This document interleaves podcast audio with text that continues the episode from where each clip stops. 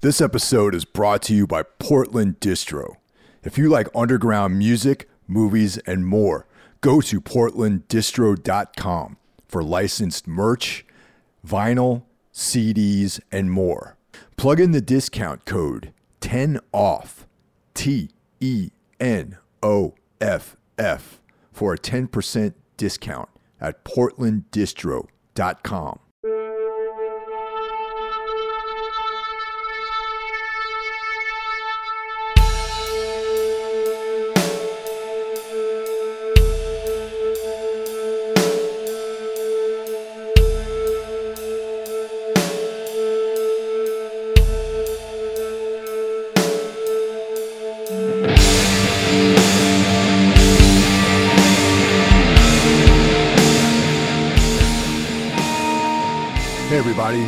welcome to this week's episode of the Everything Went Black podcast.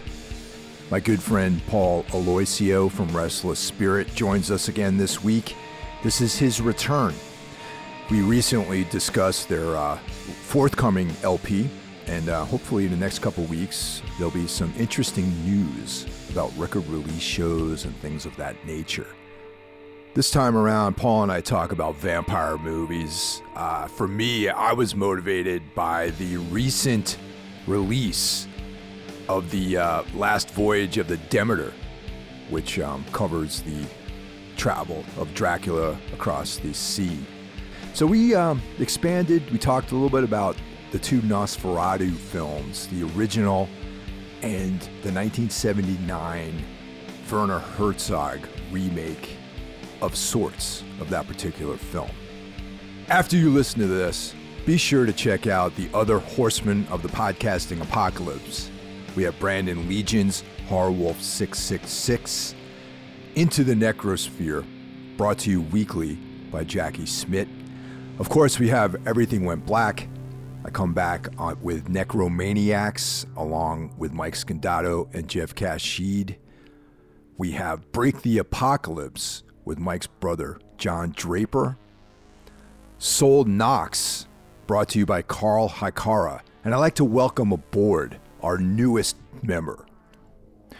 This is Cheyenne's podcast, Iblis Manifestations. So be sure to check everyone out. If you want to support the show, please do so over on Patreon. For as little as $1 a month, you can support the show get access to bonus material. For $5 a month, you get early access to the regular stream episodes. For $25 a month, you can become a sponsor, promote your business, your band, whatever it is. And you get a monthly ad read similar to what we do with Portland Distro. Of course, uh, follow us um, over on Instagram and Facebook. Uh, I guess technically there's an X account but we don't really um, engage in that too often, as well as threads, which I guess is auto posted from Instagram. Don't really directly do anything on those platforms, but follow us anyway. Paul, how's it going, man? Hey, man, how are you? Doing good. It's uh, a weeknight, you know, busy week. And uh, of course, always make fun to talk to you, man always make time to talk to you. Yeah, dude, it's always a good time. So how's things uh, going with the uh, the new record? Record sounds great. I've been hearing a lot of great feedback about it. How's how's uh, how's it going on your end? Pretty good. I mean, we were uh, we are hoping for good feedback, and we've pretty much been getting it. Uh, people are really into the uh, the and um, we're going to release another single this month and then one more next month and then the full album. So, yeah, I mean, feedback has been great. Everything it's stations and everything. So, yeah, it's always good. Well, you know, I, I appreciate the um, you sharing the entire record with me, and uh, you know, it's been it's been awesome. Hell yeah! People have actually contacted me because of uh, yeah, I've been talking about you guys. They know that we did those dates together.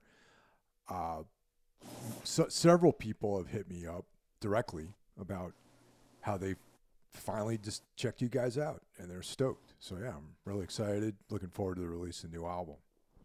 Oh, dude, that's great to hear. Yeah, it's like when we when we released um the last one, uh, we really hadn't done anything in that a couple of years, and sort of like starting from scratch. So uh, past year or two, we've really been hitting it hard and trying our best to get our name out there, and it seems like it's working pretty well. So yeah, fuck yeah. Well, this time around, we, we already got all the record business out on the last episode that came out. So we're, we're actually going to just be talking about some cool shit tonight. Uh, all you horror fans know by now that the last voyage of the Demeter was released on uh, last Friday. And um, at the time of the recording of this episode, Friday, that Friday is actually still in the future. So we're doing somewhat of a uh, time slip here, you know, with different realities. So right now is the past for the time that you're listening to this episode. So the movie is not out at the, current time, but I am planning to watch it this weekend. Do you have any feelings about this movie, uh, Paul? Um, no, to be honest. no about it until you brought it up. I completely flew under my radar. Yeah. It's uh I remember seeing previews for this in my, you know, most recent forays to the uh, AMC Menlo Park Theater and um kind of was taken aback. I was like, "Oh, wow. There you know, it's uh of course the Demeter is the uh, ship that Dracula came over from Transylvania to um, you know, to England. You know what I mean? And that's, I believe it's chapter seven in the um, the Dracula Bram Stoker uh, novel. Okay, so this uh, this movie is about chapter seven of the of the novel. It seems like that's kind of a cool thing, you know. And then they're not naming it like, you know, Dracula at sea or you know something stupid like that. They're actually making a reference to the uh, to the book, which I thought was really cool. Yeah, um, I mean, the first mention of it actually came from uh, talked about doing a podcast about Nosferatu and stuff, and then you're like, oh, it's going to be timely because of the last voyage of Demeter, and um, I was like, oh yeah, sick. But then I was like, wait, what is that? yeah. So I, I, lo- I looked it up. and I was like, how did this how did this completely like fly under my radar?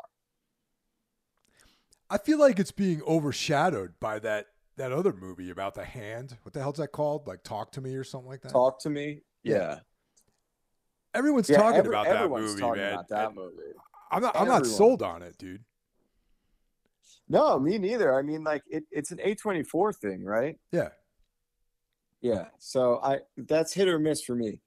But um I don't know, like lately, especially with like the record and everything, I'm busy that I really haven't like I I hear a lot of people talking about like this movie and that movie and I'm like, "Oh, sick. I should check that out." And then I just never do. Yeah, this talk to me thing it feels uh I feel like uh, like it's be it's kind of a work in some ways. You know what I mean? It's like I I saw the trailer for it. I'm like, okay, so what? There's a fucking hand, uh, you know, a bunch of kids. What's what's in it for me? You know what I mean? And yeah. uh, but the last voyage of the Demeter, now that's something I can really get behind because it relates to what we're about to talk to talk about tonight. You know, fucking vampires, you know, Dracula, like cool shit like that and that is completely overshadowed by the Hand movie, and it's kind of a drag, I think. Yeah, um, isn't Last Voyage? Uh, am I wrong, or that's a Disney film? I I haven't looked that deeply into it. You know what I mean? All I know is uh, Andre Øvredal is the director, and he did the la- the autopsy of Jane Doe, which I quite enjoyed. Oh, okay. I'm an idiot. I'm looking at it now. It's being released through DreamWorks. Okay, yeah. That I, I saw D. It, oh, is it not? Oh, okay. Produced by DreamWorks, distributed by Universal, which makes sense. I re- this is how dumb I am. I read Disney at first. I was like, what? Right no problem. But yeah, so you know, it's kind of cool. That movie is coming out this Friday, and by the time you guys listen to this, it'll it'll be out already, and most likely, I will have seen it by the time you guys listen to this because I'm planning on watching it this weekend with my girlfriend. It's to be like a one of those dates, you know what I mean? So-called date. And um, so yeah, but you and I had this concept about doing an episode about the uh, original Nosferatu and the remake, and uh, that's that's primarily what we're going to be talking about tonight. Yeah, I mean, both are two of my of all time. Um, you know, the first I saw, I think I probably talked on the podcast about this, but uh, I got I got a deep collection of like three movies uh, for Christmas one year from my grandma, and uh, there was a version of Nosferatu on it, and uh, I read on the with music by Type O Negative. Yeah, and I was like, what? and so, for anyone that hasn't heard me talk about this before, essentially, obviously, Type O Negative did not do a soundtrack for it. They just, you know, they took some songs of typos and put it in the movie. And it was i think the era that this happened was around october rust okay. I think.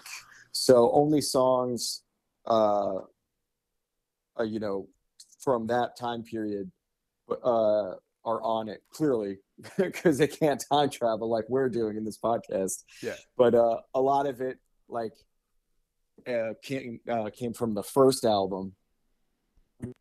Obviously, very aggressive and hardcore, and you know, very funny in in some parts, and doesn't really fit. But to me, whenever I think about Nosferatu, like that's the version I have to go back to, the Type O Negative one. You know.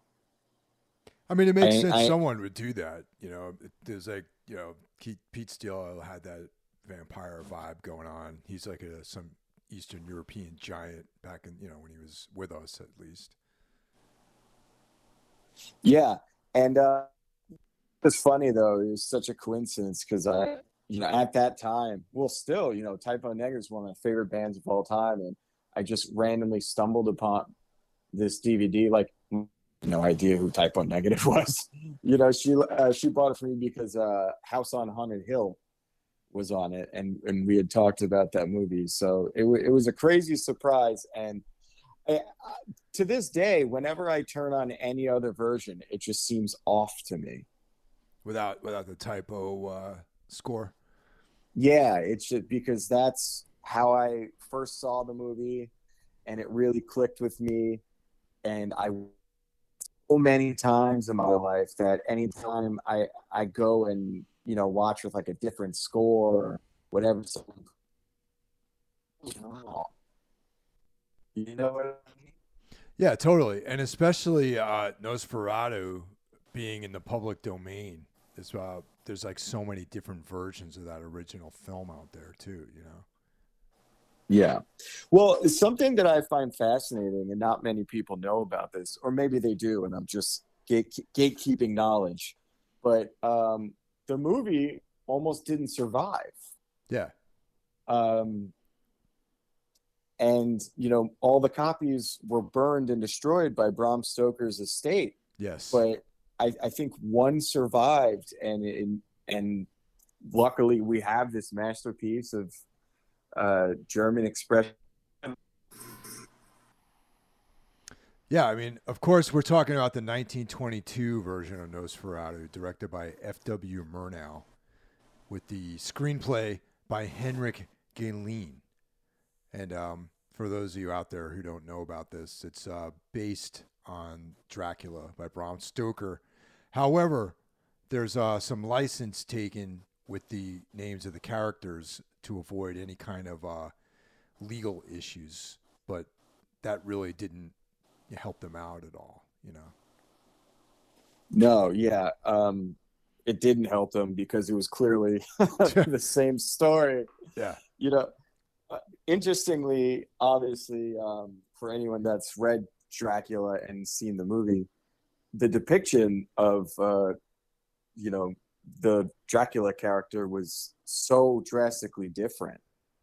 In Bram Stoker's novel, you didn't have this, you know, character, you know, the hook nose and the, uh, you know, the bald head. And he, he, I think he had like a, a long mustache or something yes. like that.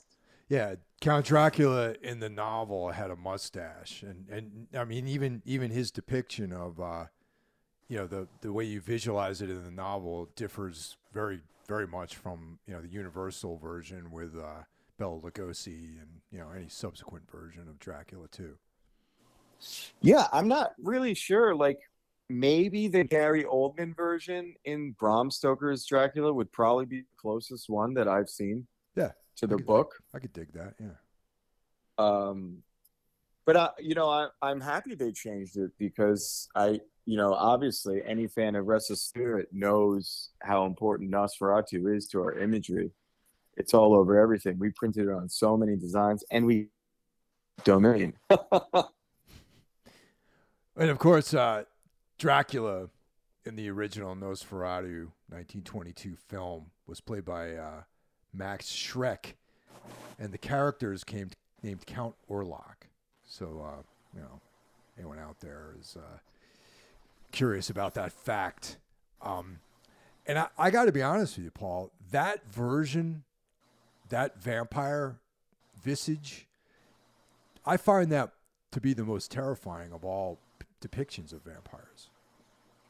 Yeah, I, I do too. There's a certain magic to it that has never been replicated. And I think that, uh, well, some of it was obviously intended, but obvi- uh, on the other hand, a lot of it has to do with just the way that the film is presented, the way that uh, you watch it, because the way that it was filmed. You know what I'm saying? That like jankiness and sort of like I could almost describe as like sometimes it feels like stop motion because the frame rate was so different back then, yeah. from what I understand about film. Right.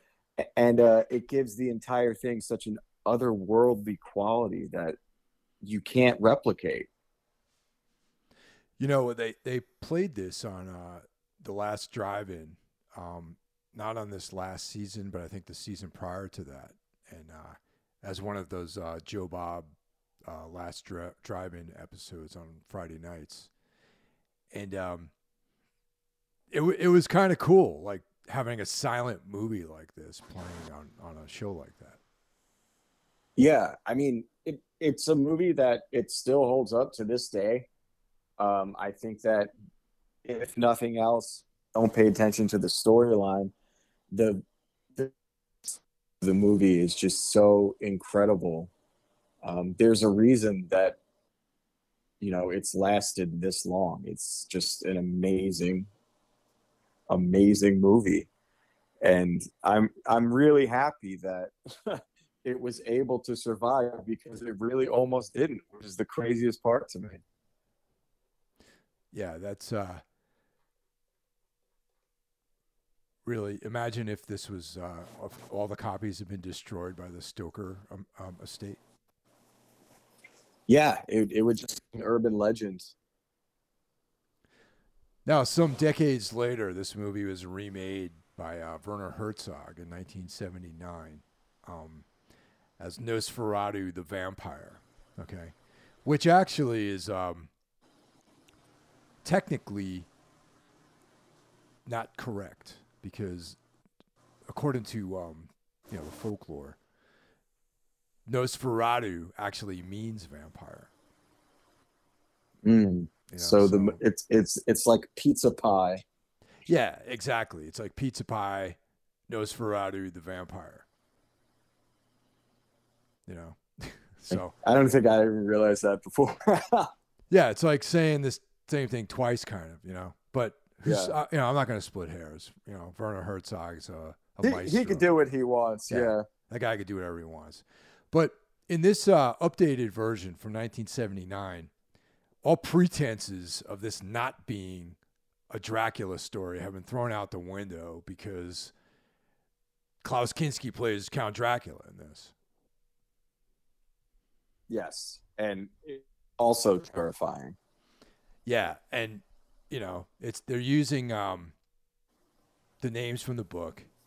We've got pretty much an all-star cast. We've got Isabella Adjani who's playing Lucy Harker, not Mina Harker. Okay. You know, in the original source material, there was uh, Lucy and Mina. Mina was uh, Jonathan Harker's wife, and Lucy was her uh, her friend who was bitten by Dracula. You know, so there's, I guess they're kind of combining both characters in the in the Herzog version. we have the late Bruno Ganz as uh, Jonathan Harker, and um, you know he he's just a master craftsman when it comes to acting. Uh, you might remember him from uh, Wings of Desire as well as his role of playing Adolf Hitler in the film Downfall. Have you seen that? I have not. Highly recommend checking out Downfall. Bruno Ganz plays a great Hitler, and uh, Wings of Desire is just a classic movie. You should check that one out. That's uh, Wim Wenders' film. Rounding out the cast, we got Roland Topor as Renfield and uh, Walter Ladengast as Van Helsing. You know, Van Helsing plays a sort of a minor role in this uh, this version of the film. You know. Yeah, I almost forget that he's here. He's in the movie half the time. Yeah, yeah. And um, yeah, this you know this basically tells a version, a an interpretation of uh of the Dracula story and Herzog's good like that. You know, I don't know if you ever caught the um, his version of uh, Bad Lieutenant, which came out about 10, 10, 12 years ago. No. Oh man. I'm not going to say it's good, but it's pretty good. You know what I mean? yeah. It's it's not a remake of Abel Ferrara's masterpiece. It's um it's like he saw the movie and he already had another story in mind, but he wanted to filter it through some of the elements of the Abel Ferrara film, you know? Yeah. Have you even heard about this movie? No, I mean, most of my knowledge of Werner Herzog is I really like, I think he's a great documentarian. Um, you know, Grizzly Man, you've seen that? Oh, yeah. Brilliant. Um, he, so much of his work that I've really uh, watch through is type stuff. If you can catch uh, his version, it's called Bad Lieutenant Port of Call New Orleans. So it doesn't even take place in New York. It takes place in New Orleans. Nicolas Cage, totally unhinged, plays the main character. Yeah, of course. You know, there's totally different story than the Abel Ferrara movie there's a couple of scenes that he reinterprets. You know, like where there's a scene in uh, Ferrara's Bad Lieutenant where he's hassling these uh, two young ladies from New Jersey who are having a um, you know night in New York City doing bad things. And uh, Nicolas Cage's uh, Bad Lieutenant character hassles this uh, young lady and her boyfriend you know, doing drugs in some club in my in uh, New Orleans. So yeah, that's a couple of scenes get reinterpreted, you know. Mm. But yeah, that that's kind of the same treatment, I guess. Herzog did with this version of Dracula, which he you know named Nosferatu the vampire. Yeah, I I mean, I think that it's close enough to this real, um, where it's it, it doesn't feel like a total you know, like rework.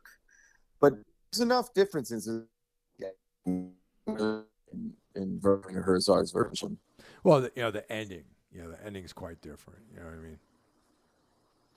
Yeah. Um, I guess we could spoil it. It's 1979 movie. Yeah. But uh, yeah, you know, the whole the final shot riding off into the distance almost, you know, like the new Dracula. I I, I love. Yeah, uh, Harker becomes Dracula, you know, basically, which is uh, you know, and now the uh, the version of Dracula in this one, he's like more of a romantic. You know what I mean? There's definitely more of like, I, I guess, sensual aspect to it, um, whereas Max Schreck was just terrifying. Um, this I always wondered if the intent was to sort of really get the audience to empathize with Dracula in a way. And I, I think it I think it I think that's what it was supposed to mean. I think that um, almost like a human element to Kinski's depiction, whereas Max Schreck was really just, you know, the lurking terror. Yeah, Max Schreck was definitely a beast. We we come across um, you know, uh, Kinski's version of Dracula, and he's scary. You know, pale. He's got the fangs, bald head. You know, you get a sense of incredible loneliness with his character. You know, and and when Harker meets him, he even talks about how, you know, there's living through the centuries. There's much worse things than death, and you know this whole world weary, you know, vibe to the character. Totally. And I think that this is one of those movies, especially that, like, first of all, you could tell that it was made by someone that was really just made to make documentaries.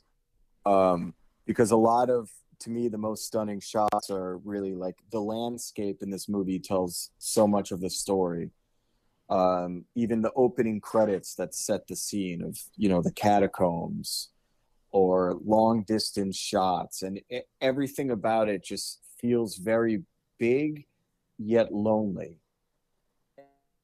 that this opening is, shot is kind of kind of jarring actually the first time you um you see it you know because it's not that that's all that's actual people you know those are those are real skulls and decaying bodies and things like that yeah, and not only that, but the score by Popol Vuh.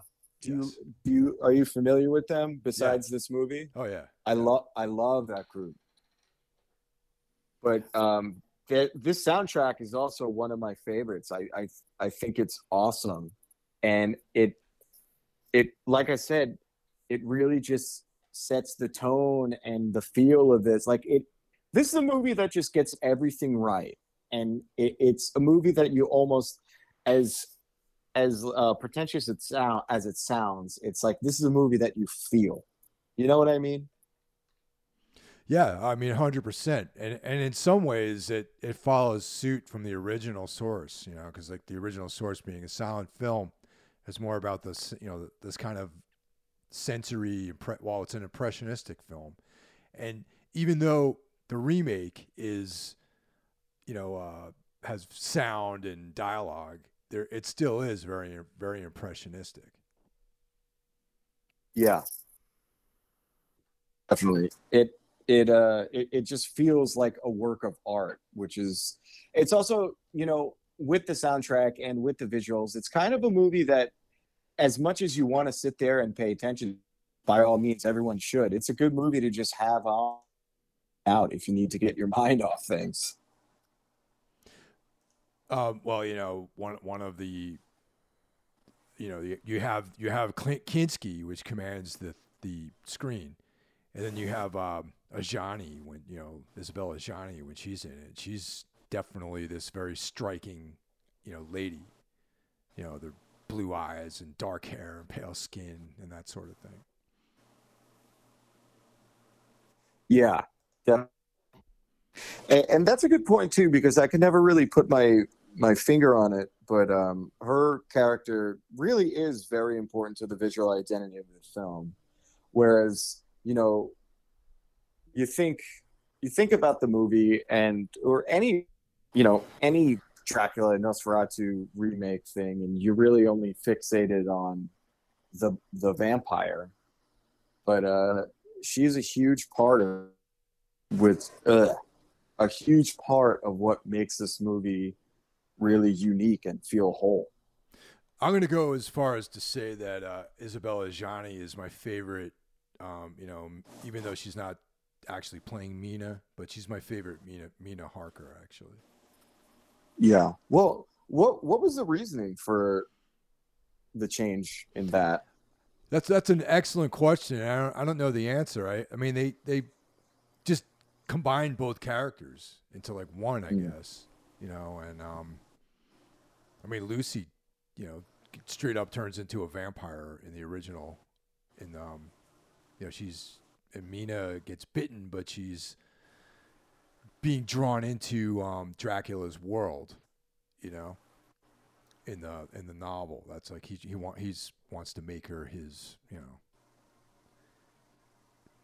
spend time with her basically, you know. Um, with this version of the story, you know, just going back to Kinski as Dracula,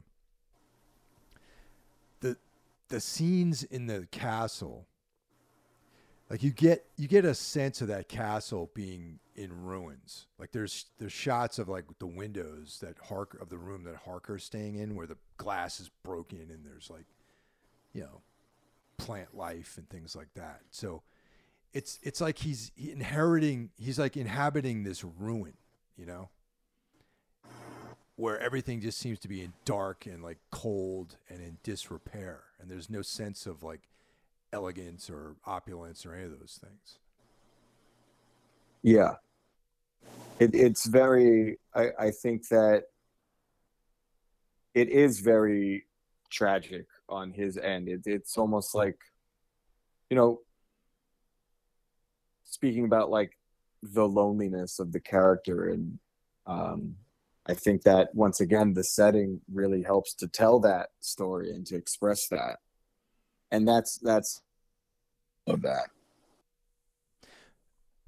And then when he comes to the you know to uh, to England, you know, there's there's these scenes with him like looking in the window, and he's very much this like lone loner character, just sort of wandering through the city, which is being ravaged by the plague.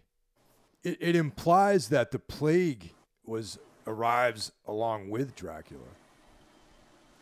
Yeah, totally. I mean, without a doubt. Yeah. Know, he, and, tra- and, he travels over with these like caskets filled with dirt, and when they open it up, there's like rats in there. And next thing you know, this whole city is infested with these plague-ridden rats. Yeah, and which is also another really striking scene as well. Um, just like you know, and I, I don't know. I really just always go back to. I feel like the way that Werner Herzog filmed the whole thing to me is, is, what makes this movie so special. His his framing of the shot, visions of what to leave in and what not. It just um you know, especially England as well, the way that he just presents it is so awesome. And actually another thing before I forget, what language did you watch this movie? Yeah, that's a good thing. I, I've recently watched it in the in the English version because there's they actually filmed this movie twice. They have a yeah. version of it all in German, and uh, you know the the Blu-ray that I have, the Shout Factory one, has both versions on it. So I watched it. yeah, one. yeah. I wanted to bring that up because uh, I think that was they literally filmed the movie twice. Fucking mental, man. but that's Werner Herzog for you, I guess. There, there are a lot of people that I've heard that they prefer um, the German version. Um, me, you know, I don't. To one of those things where I, when I first saw the movie, I was just so awestruck by it, and it was the English version. So to me, the English version seems like the correct version. Um, but that's the same thing with like, you know, going back to the 1922 version where it's like hearing it with Type O Negative is the only thing that really makes sense to me.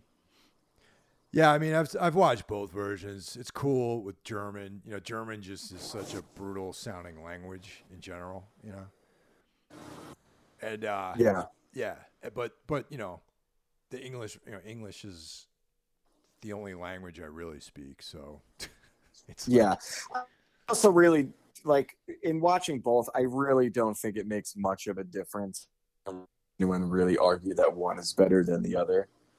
Um, but I I have heard that from a bunch of people. I just don't really care. so now between uh, the Murnau version and the Herzog version, which is your favorite? Uh, it they're so different yet similar that it's like I would have to say that it really first of all depends on what I'm going for, like what my mood is. Um, if I want something that I find, you know, atmospheric but beautiful and darkly sad, I'm gonna go with the Herzog version. If I want something that, you know, is is more just um, visually striking in a different way, um, and also a little more on the. Uh, I don't want to. Well, yeah, I guess I I would say that the 1922 version is scarier to me. Yeah, yeah, because um, he's he's scarier in that version. In in Herzog's version, he's more like this kind of emo, like sad boy Dracula, you know? Yeah. So I mean, I don't know. I that's a really tough question. I would have to say the 1922 version, simply based on the amount of times that I've watched it, and you know the way that that imagery has influenced my art and you know music and just everything for so many years. Um, but I mean, the Werner Herzog version is so incredible that you know even the fact that I could have this uh, sort of debate that I'm not sure which is better, you know, instead of saying, "Oh, the 1922 version, no matter what, that's so much better." You know that that's really saying something. For me personally, like I acknowledge the original, you know, as being like crucial to the horror genre.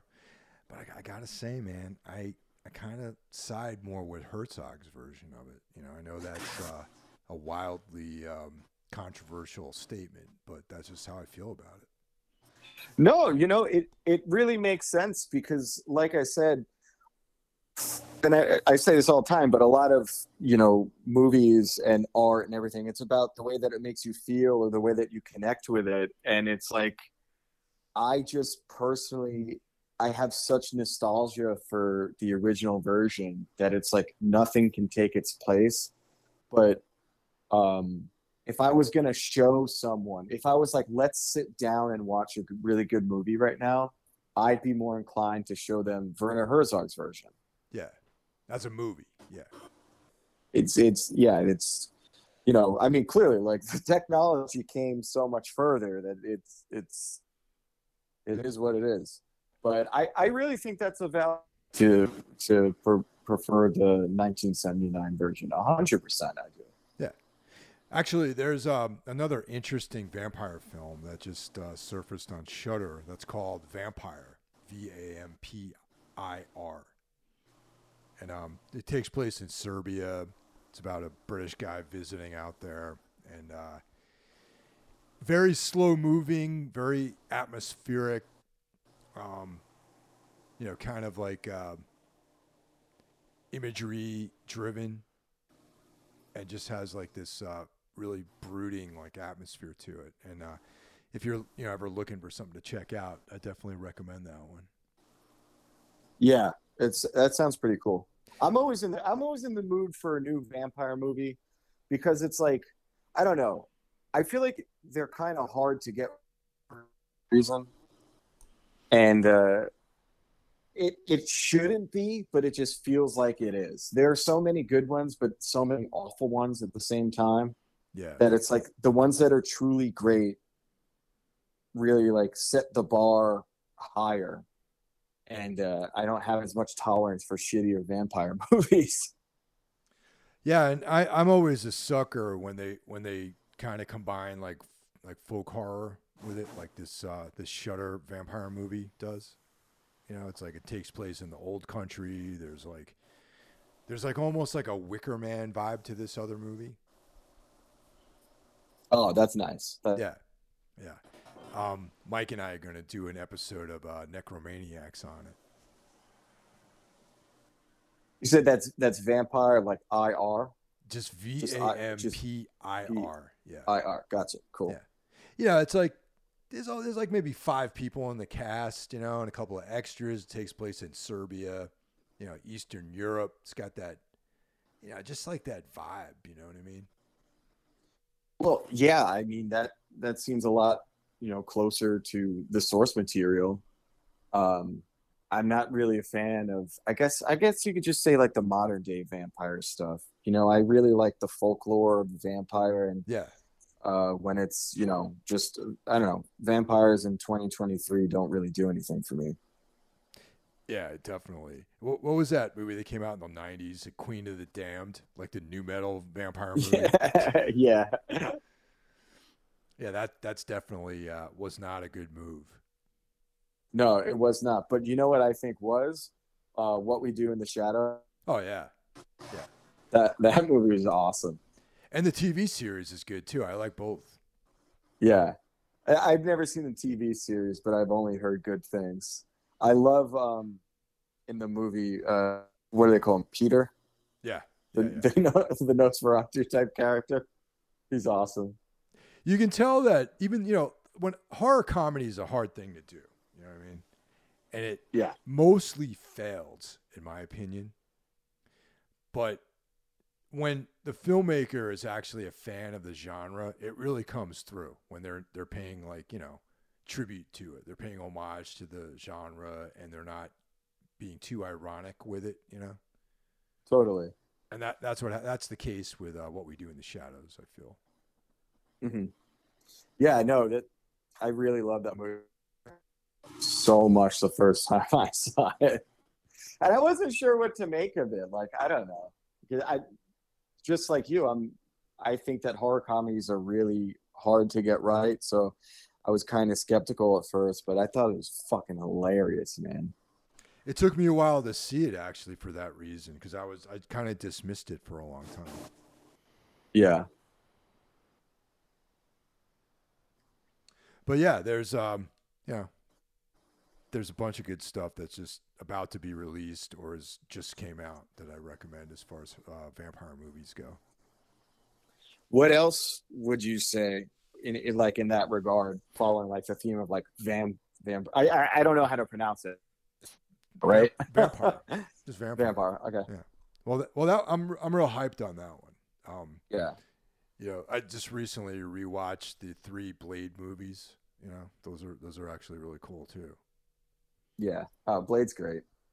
Yeah, the, well, the first two at least. Um, I like the third one, but the first two I think are like pretty solid. Mm-hmm.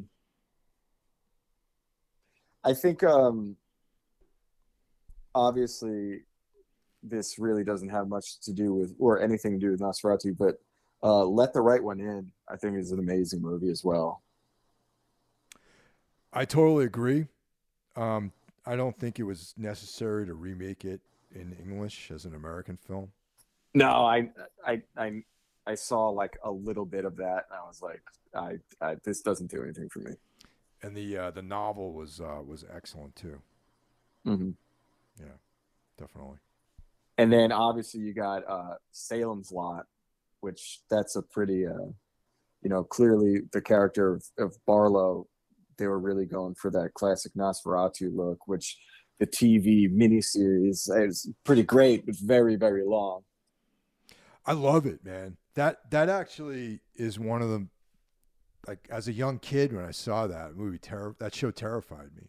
I mean, I was like disturbed by that when I was a kid. Oh yeah, dude, the window scene, horrifying. Always, yes, that's and uh, that was shot backwards too. Like that film was like shot and it was reversed. So all of the facial expressions were like real sketchy looking and everything. Wow. Yeah, I mean that that's a very striking scene, and it really stands out to me. And it sta- I mean, it stands out to like everybody. That's the scene that everybody always talks about from that movie, well, miniseries, whatever you want to call it. I I just call it a movie, but I didn't even know it was a miniseries when I first watched it. I was like, damn, this is long. I was watching it on VHS, and oh, I was, yeah. then I found out it was like a mini series. Yeah, No, it was on television, man. Which, which is crazy if you think about it. That was on like regular TV. Well, same thing about um, with like you know the version of it with Tim Curry. Yeah. Yep. Yeah, that was also a TV show. Yeah. Well, dude, uh, what else is going on with the with the band? Really, nothing much. I mean, just getting a new record out, and we're going to be announcing a tour soon, and uh, we're just going to keep plugging along and doing what we do best. You know. Yeah, man, and uh, I'm looking forward to checking you guys out locally. You know, hopefully there'll be some local dates to be announced soon. Yes, I, I think there might be something. Right on. Well, thanks for stopping in, and uh, we'll talk to you soon, Paul. Take care now. Hell yeah, man. Thanks for having me. All right, dude. Good night. Later.